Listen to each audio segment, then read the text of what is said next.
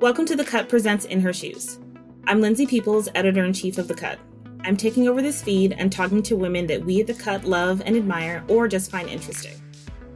We'll explore how they found their path, what got in their way, and how they think about bringing others along now that they've arrived.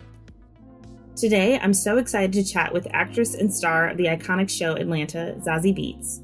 We talked about what it takes to go from being a breakout star to established actress, self care and avoiding burnout, and telling stories beyond Atlanta.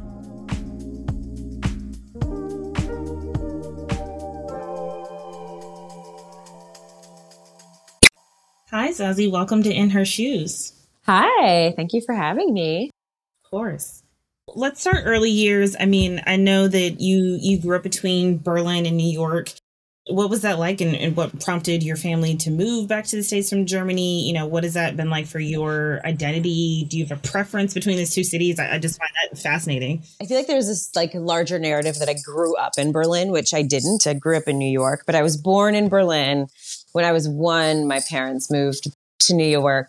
My main residence was New York, but I would go and visit my grandparents in the summers for like two or three months at a time and other holidays as well. So my day to day life is New York. And then Berlin was sort of this additional life, additional version of me. Um, a lot of my vacation, my sort of escape from my daily sort of existence.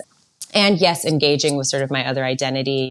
I think because of that, I do have a sort of a strong relationship Uh, to the culture and to the language because there was no other option when I was there. And, you know, I spent a lot of alone time with my grandparents. It is interesting because I do inherently obviously feel American. I am American. I am black and a black American woman. But in some ways, I am just a person who is made up of two different wholes. you know, I feel very much like my own unique blend, just as everybody else is with whatever identities they have. And, you know, it's, it's easy to be like, well, you're half this, you're half that. How much of this is that? How much of this is that?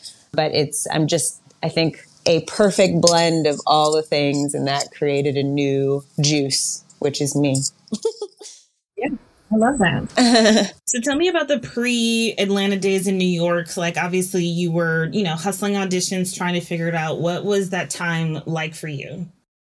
That time, honestly, invigorating and busy and exhausting and exciting. Um, you know, I had just graduated college, and for the first year out of college, I couldn't really work because my, my mom had gotten sick. I had to take care of my mom at home. And so there was like a, it was a little bit of a delay. But then once I was able to kind of get my autonomy uh, a little bit more again, I, yeah, I worked in mul- multiple restaurants and was, uh, yeah, was auditioning. And then I, long story short, ended up getting my agent and then you know i was going on like more i guess professional auditions and and not just sort of things i was able to source and find on my own and yeah it's exhausting i mean i, I would be taking multiple outfits with me to work in my book bag so that I could change into whatever audition outfit I was doing. And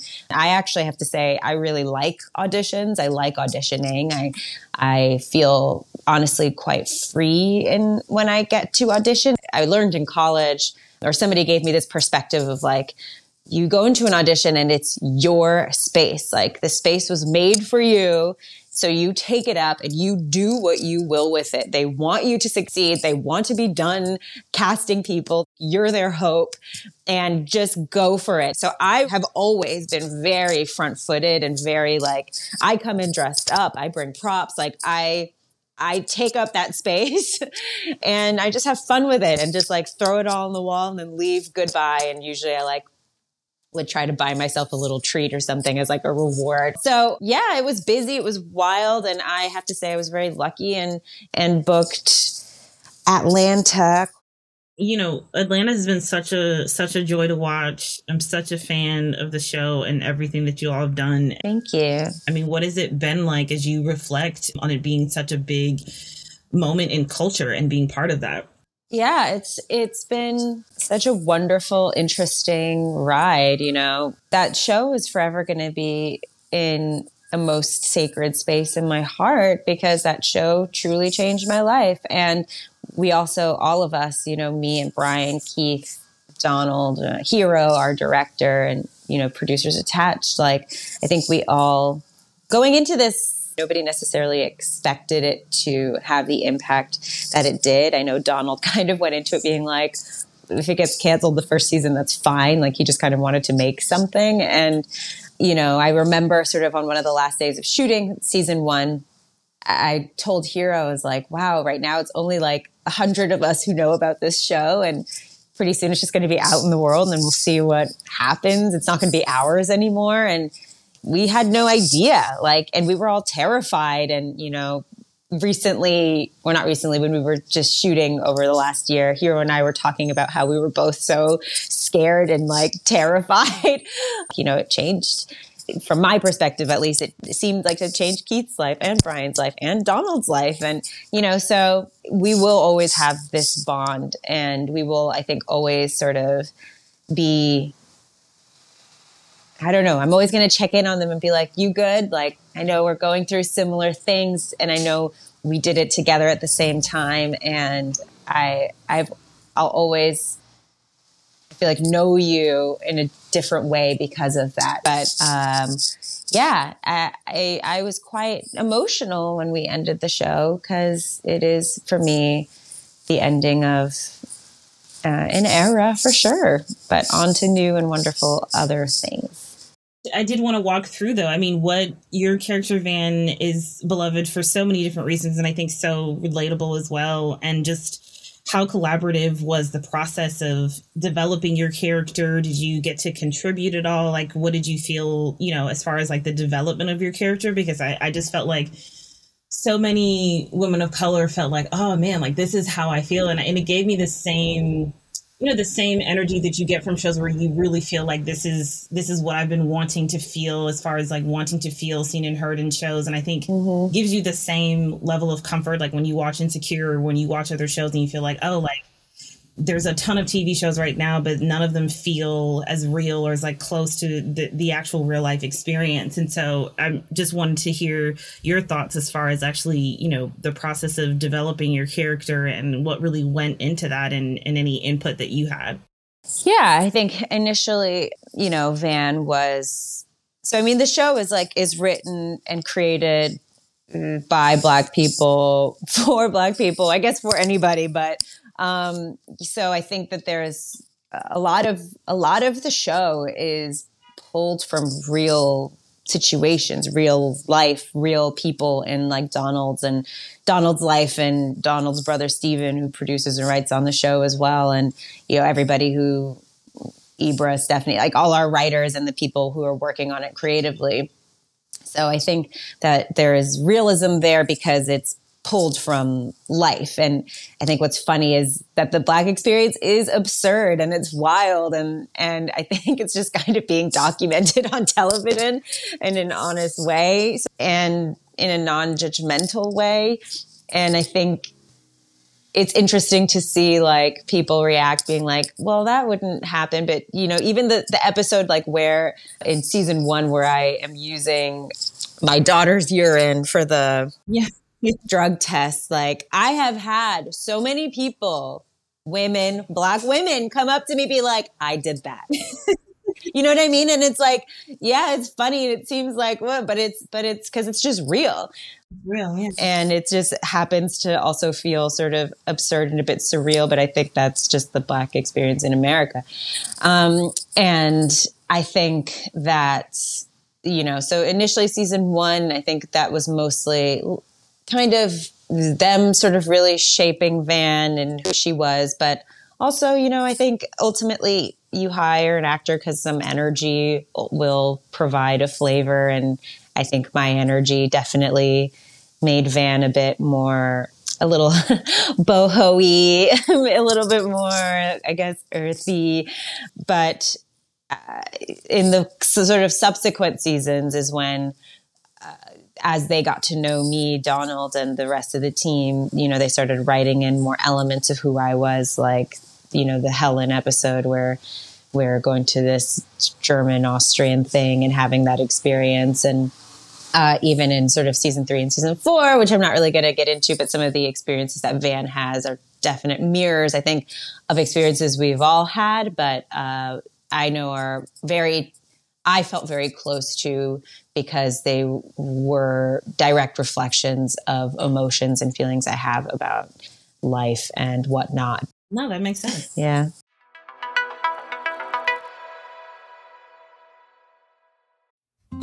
Support for this show comes from Sylvan Learning. As a parent, you want your child to have every opportunity, but giving them the tools they need to tackle every challenge, that takes a team. Now more than ever, educational support tailored exactly to what your child needs can make all the difference. That's why parents have trusted Sylvan Learning for 45 years as the ultimate teammate in their child's educational journey, instilling in them a love for learning and a passion for reaching the next level. And Sylvan's Insight Assessment can identify gaps in learning and areas that could be of concern for your child. It's a 360 degree view into your child's learning that you can't find anywhere else and helps ensure that your child didn't miss something in school that might put them at a disadvantage in the future. And right now, it's the best price of the year at $29. Go to sylvan29.com to learn more and get your child's assessment for only $29. That's S Y L V A N 29.com.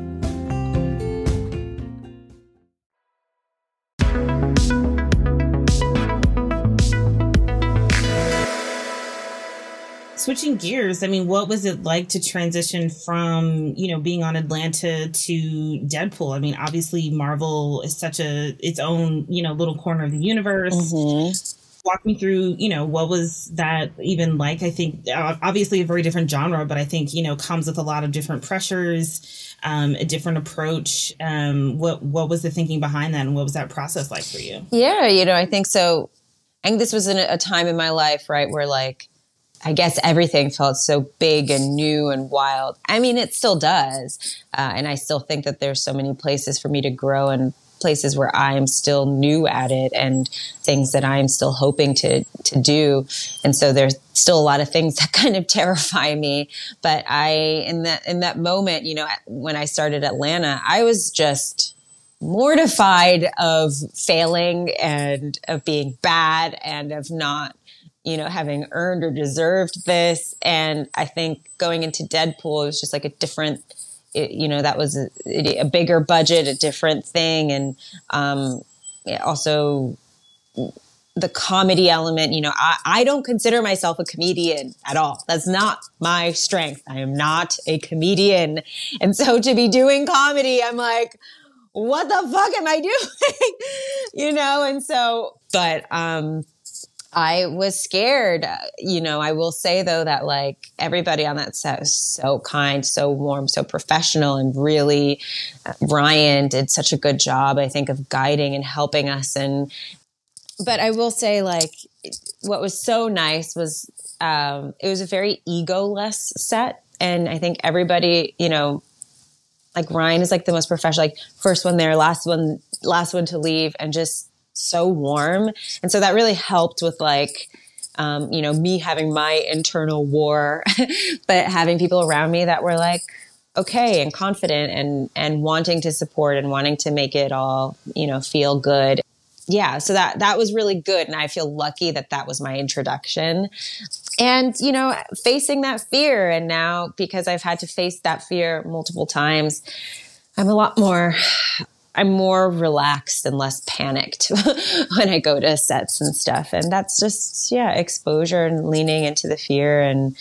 and trying not to self sabotage and whatnot. But yeah, it was totally a transition. But Atlanta was also a transition. Let me tell you, going into that was not a cakewalk. I was like, weekend before I, I left, I remember for season one, I had like a full on meltdown because I was like, I what am what am I doing? Like I I don't I'm not good enough for this. And like, you know, my partner, remember he was kind of laughing because I was freaking out. And he was like, You're gonna be fine. But you know, it was really yeah, all of it. Did you feel like though those roles really then helped you to then, you know, continue to branch out into other things? I mean, Harder They Fall is also such a different turn. Did you feel like, you know, because you made those those leaps of faith that it kind of set you in a place where you felt like I can, you know, go in different directions and I don't have to be, you know, pigeonholed into one thing and I can just go and try some different things out there? Absolutely. I mean, I think I'm always trying to push the boundary of what is expected of me or the energy people expect for me to give because I want to be able to grow and expand in my career. And who I am now is who I'm not going to be in 20 years. And so I want to set that tone already. Like, I am somebody right now, but I can change and I will change. And so I don't want to get caught up in one identity and then when I grow out of that identity, I can't work anymore, if that makes sense. Like I would love to keep working until I'm 80 when hopefully I'm a grandmother and have a totally different life experience. And, you know, if I'm, if I'm only doing action movies, that's maybe not going to work then or something like that. I suppose I feel sort of leaning into things that make you scared. Also, as you realize like oh i can have all these feelings but it's not to it's not to knock me over and i'm to learn to work and cope with them and how can i cope with them and what does that mean and you know one thing for me for example i remember I remember very much in Atlanta, this was a big thing. I was like, okay, I know a lot of times that I feel like I did badly in a scene, I like to go introvert. Like I like to go inside. I don't want to really um, then I feel like I can't communicate with people because in my head I'm like, they just think I'm terrible. They just think I'm bad. They think I'm not, you know, why they think I shouldn't have even gotten this role. But I was like, I have to actively push against that instinct and be like, I am still deserving of eye contact. I am still deserving of connection and I'm going to move on. And even if I, I, did my best in this scene, that was the best I could do at that moment, given the entire universal context. That's what was given. And so let's move on. And so I really needed to train myself to like not to close myself off and to remain open and sort of leaving myself vulnerable has allowed me in other projects to keep that mindset as well, I suppose. Right. I mean, we do have to talk about the fight scene with Regina King, though, because I was just like, this is the best thing ever. Mm so amazing. And I, I mean, it was, I don't know, I, it's hard to describe because I think we don't get many of those action scenes between black women anymore. And so I think it was just exciting and thrilling. And, and I, and I watched it over and over again. Mm. Um, walk us through the process of creating that and shooting it. And, and what was that like? Yeah, you know, um, I think Regina and I had, I think, a really lovely relationship on set. And, you know, it was during, we shot this during COVID. And so we, it was sometimes hard to like try and get like rehearsals and stuff in because, you know, everybody was trying to be, you know, just trying to have distance and to not spend too much time together. And so Regina and I had to kind of like figure out ways to times to like rehearse and you know we would do it all masked. Yeah, but we really wanted it to look good. And so we we put in that time. And I think I think her last day of shooting was actually on the last day we shot the fight because uh, it took a couple of days to shoot. And so it felt like this really like sort of lovely sort of girl power moment um, to end to end on that note and us us coming head to head, but ultimately as Regina and Zazie sort of connecting and, and creating this bond uh, through through this through this fight we had, I suppose. I love that. Do you feel like now that you've done all these different genres and um, you know had all these different experiences that obviously have really just helped you continue to find who you are and what you want to do as a creative person? Do you feel like it's giving you the freedom to be a little bit more selective about what you do and to you know not feel the pressures of having to be everywhere. I think there's there's so much now um and i think just in in being a public figure that it feels like everyone is on every social media channel. It feels like everyone have to be everywhere. Do you feel like those experiences have helped you really, you know, hone in and, and feel like you can be selective and still have your own process and your own creativity outside of it and and really you know be more selective on the things that you are doing? Yes i see people on social media doing all kinds of stuff all the time. And of course you wonder like should i be doing more or less or what's right what's not right? What feels good versus what should feel good what shouldn't feel good? Like sure it's like fun to i don't know post on instagram but then i try to take a step back and be like why is it fun is it because i'm looking for validation like like i think there's like a a difference between what feels like candy and what is actually good for me. So sort of in response to that in terms of the social media. So I actively like I don't have a Twitter because I know I would spend time on it and I would scroll. And I see already how much time Instagram takes up in my life and to the point where I deleted off my phone for a few months months at a time because I'm like I can't, I don't have the capacity to resist it if it's on my phone um, because of how it is programmed. I delete it very often right? And so, yes, I can be more selective, and I have always felt like, you know, who do I want to be in this world? Who do I want to be in this space? And um, I often actually feel very guilty for saying no. It's like hard to say no and to feel like, am I disappointing my team? Am I disappointing other people? Am I disappointing? Maybe I really want to work with this director, but this project doesn't resonate with me. When's the next time I would maybe have an opportunity to work with them or and I think finding that balance of like doing bigger studio projects that are perhaps broader, but that you also still feel passionate about, right? Like I, I really don't want to, I really don't want to be doing stuff I don't like. Like to have to do press for that is exhausting. It's agonizing actually, because it's an agony to have to promote something you don't, you don't feel in your soul. My rule of thumb is if I wouldn't watch it, I don't want to do it. Right. And th- that's where I, I'm at right now. That can also change, right? Like I'm 30. Who knows with how, you know, how Hollywood reacts to women getting older, right? That can change. So that's where I'm at now. But I, what am I talking about? Well, this, this is a good segue into question though, because when you say you only want to do stuff that you want to watch, I mean, what what are you working on as a writer and producer in general? It's funny because I feel like some of my most popular things are are like action action films, and I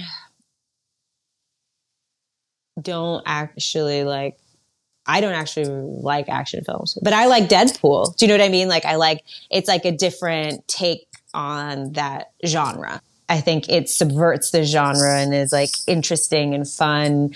And there's a whole personality and story around that that I really enjoy. Or like The Harder They Fall, right? Like to be sort of also subverting this Western thing. So to me, it's that is less about action and more about it happens to be this fun and interesting thing that is in the genre of action, right? But like a straight sort of shoot, shoot, bang, bang I'm not naturally drawn to, right?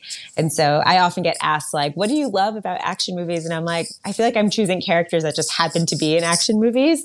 And it's less about them being action movies, but more about like, I was really drawn to working with with Ryan Reynolds and this Deadpool character, and I just think Domino is so uh, interesting and like, and then Harder They Fall? Yeah, to like be rethinking the western, and that was interesting to me. And Mary and and the character of Mary was interesting to me, and so anyway, I feel like I'm just trying to. What am I actually interested in? I am interested in the female body and the female experience in terms of how women are perceived in their sexuality, in being a daughter. Just sort of for me, I'm very reflective on my experience as a woman and I am just fascinated by it. And so that that's what I'm really interested in. I love I love anything around that. and then also I love things that are sort of an exploration of morality and an exploration of what is right and wrong. So, sort of, I think like a beautiful example of something I'm super drawn to is a film like The Lost Daughter, which is questioning what is motherhood, what is a good mother, and also the expectation around what you're meant to feel as a mother and the and the guilt or the you know that you should or shouldn't have. And we have this narrative that like yes once you become a mother and nothing else matters only your children. And like we forget this is a woman. She was a woman first a human being. Yeah. We put this astronomical expectation on everything you're supposed to think and feel. And um and it's just so much more complicated than that. So I am interested in sort of this psychological exploration of humanity and that there is no good and bad. We're all, we are just humans. We're all trying our best. And that, so that is what I, I'm very drawn to. And that's the wheelhouse I really, me as Zazie, feel at this moment in my life very drawn to and are the kinds of projects I feel like I'm searching for writing with my partner and or trying to develop. So yeah. I'm so excited for for all of these things and, and so excited for you. Thank you so much for taking the time to do this. Yeah, it really um, was a joy to talk. I'm so sorry. I feel like I ramble so much, but no, I'm literally so excited for you. And I think, I mean, I can't even believe that you're, you're like, am I good enough? Whatever. You're killing it. But I think that, I think that's an experience a lot of people have. Oh yeah, 100%. You know, it's just a part of the, the human condition. So yeah. Well, thank you.